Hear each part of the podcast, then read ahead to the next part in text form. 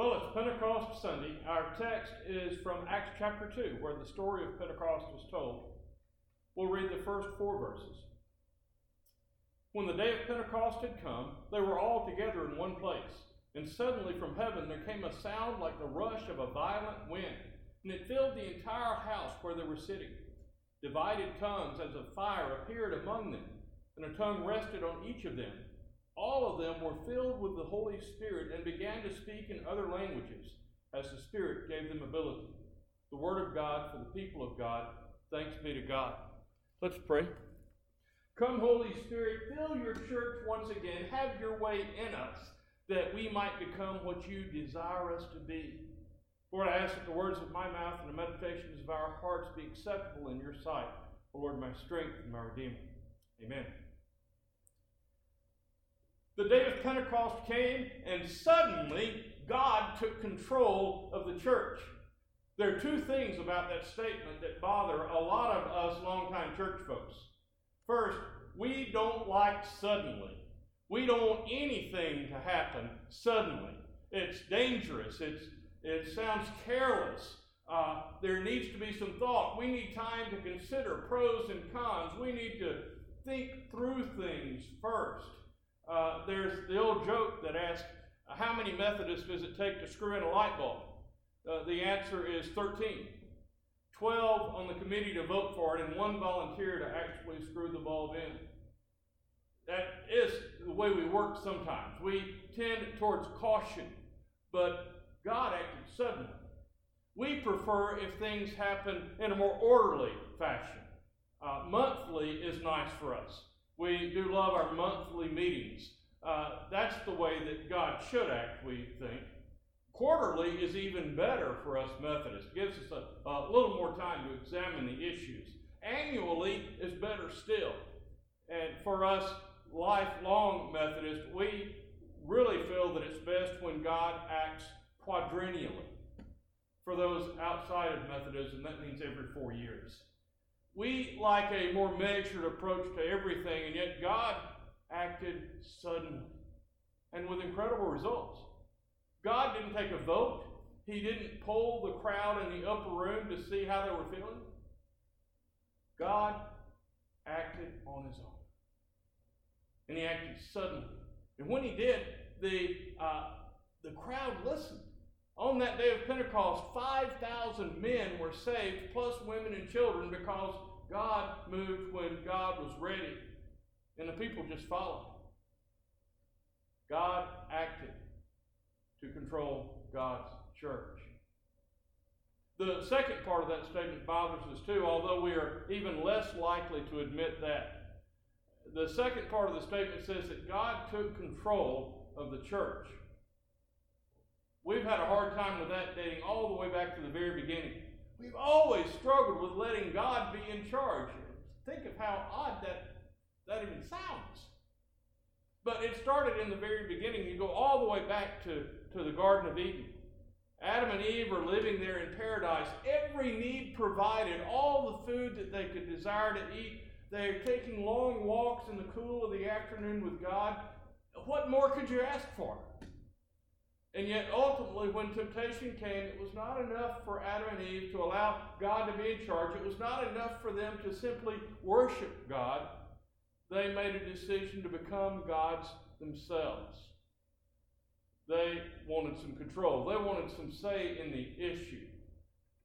I wonder if it was kind of baked into our DNA from that moment on because the Bible and, and history are filled with stories of us trying to take control back from God, for us to determine our own destinies by our own wills. Uh, our Old Testament reading for today comes from the book of Numbers, chapter 11. In, in that book, uh, in that chapter, God speaks to Moses and says, I'm going to pour my spirit out on 70 of your leaders so that they too will be able to prophesy. God is offering Moses some much needed help.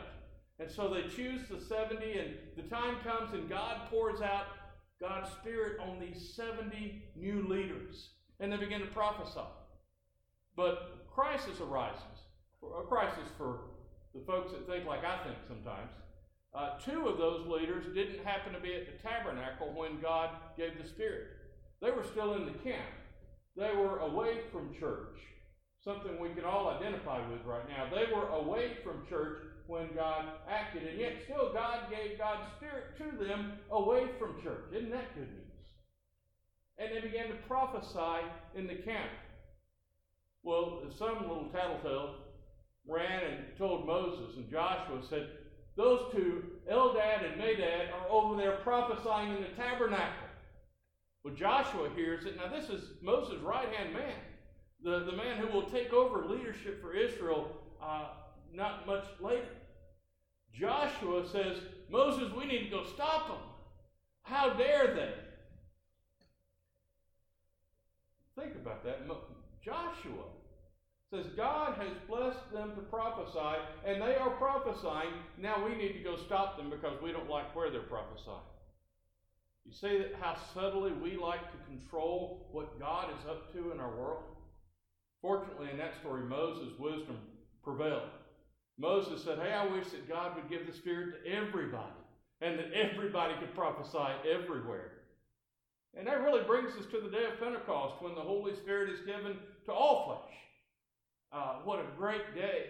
But it didn't end the problem. Even in New Testament times, we continue to try to take control back from God.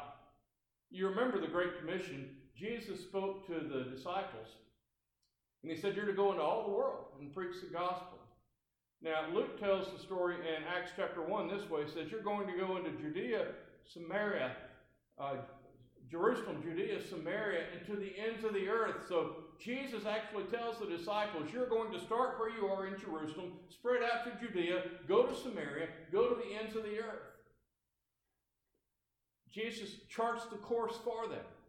But yet we get over to Acts chapter 8, and a guy named Philip, who was a layperson. He was on the food committee in the early church. He was elected by uh, to help hand out food uh, earlier in the book.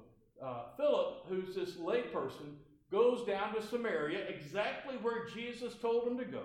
He begins preaching the word to the Samaritans, just like Jesus told him to. And they begin to believe. And he starts baptizing them in the name of the Lord Jesus. Well, word gets back to the church leaders in Jerusalem, and they're concerned. They send Peter and John down to Samaria to make sure that it's all okay. The, the church leader says, Well, Philip's down there doing exactly what God said to do, and God is providing exactly like God said God would, but we better go make sure that it's okay. Why did the church think they needed to vote on God doing what God promised it would do? It's something about who we are. Just a little bit later, a couple of chapters later, uh, Peter has a vision. God sets a table before him filled with all sorts of unclean food. God's preparing Peter for ministry to the Gentiles. And he uses this, this unclean feast as a method of preparation. God sets all of this unclean food before Peter, and he says, Arise and eat all that's been blessed. Well, Peter argues with God. No, Lord, I've never eaten any of this stuff. I will not defile myself. Peter, Peter says he won't defile himself by obeying God. Peter won't, Peter is disobeying God on the claim that he's being obedient to God. It just makes my head spin. Uh, God is there telling Peter to do this, and Peter says, No, I'm too holy for that. Too holy to do what God told him to do. And we just really struggle with this business about God being in control of us. The Jerusalem Council in Acts chapter 15 wrestled with the same thing. Remember, I said that Jesus told the disciples they would be witnesses to Jerusalem, Judea, Samaria, and to the ends of the earth. That's where the Gentiles live, the folks like us, all the non Jews. Uh, God promises that the word is going to get to them. Well, by Acts chapter 15, that's happening. Uh, by Acts 15, uh, already in Antioch and in other places, Gentiles are believing the gospel. They're being baptized. They're being filled with the Spirit. They are fully in the body of Christ at this point, and yet the Jerusalem Council calls a meeting to decide if it's okay. The leadership of the church holds a meeting to see if it's okay that God is doing what God is already doing among the Gentiles? Or do we need to put some other restrictions? Maybe God's doing it wrong and it's our job to fix it. It was a pivotal moment in the early church, fortunately. They decided ultimately that it was okay for God to do what God was doing. And, and as a Gentile, I'm very grateful for that. God took control. That unnerves us a little bit. It continued on into church history. Uh, in the very early years of the church, uh, if someone disagreed with leadership, too often they were exiled or even executed. I, am not sure how it is that, that the church can hear the words of Jesus love your enemies, pray for those who persecute you, but then they can act in a way to say, if you disagree with us, we're going to burn you at the stake. You, you hear one thing, you do the exact opposite. Because we're not sure that God being in control is what's best for us. We wrestled with it in the early church. When we get up to the time of the Reformation, uh, Martin Luther uh, offers some very important criticisms of the Roman Catholic Church. Uh, he's not wanting to start a new denomination, he's not wanting to destroy Catholicism, but there's some things that need to be improved. And he makes his recommendations.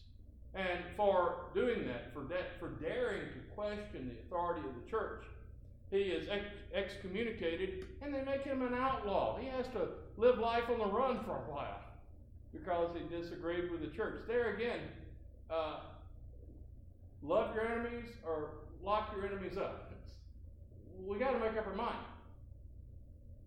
Uh, few years later, John Wesley, the founder of our own denomination, uh, began preaching salvation by grace through faith alone. And uh, he, he started preaching that in the, in the Church of England in, from their pulpits, and it didn't go over well. Wesley was quoting the Apostle Paul that we're saved by grace through faith. But the church didn't like it and they threw him out. They said he was not allowed to preach in their pulpits. So in that day, you owned your cemetery plot and owned the church ground normally. And so uh, Wesley went out to the cemetery plot and uh, he owned that land. He could preach from there, and he continued to preach salvation by grace through faith alone. Time and again, too many times, church leaders have gathered and made decisions to exclude people. We've chosen to exclude people that are created in the image of God. Now, whose action was that? Was that God leading the church, or was that folks like me leading the church? Did we wrestle control away from God? When, when the church voted to exclude Gentiles, Protestants, when the church voted to exclude African Americans and women, was that God doing that? Or was that a church that was unhappy with the way God was behaving? I'm guilty. We're probably all of us are. We wrestle power away from God, selfishly wanting to use it to do things our way.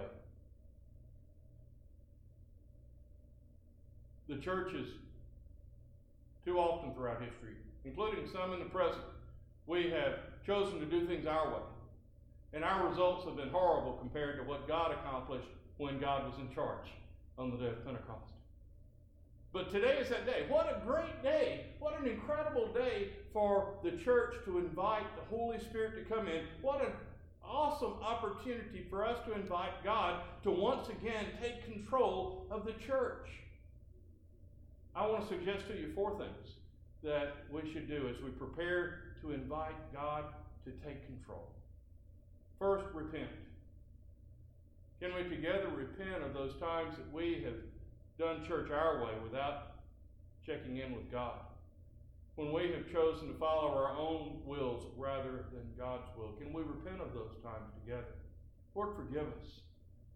Forgive us for trying to take over the lead in your church.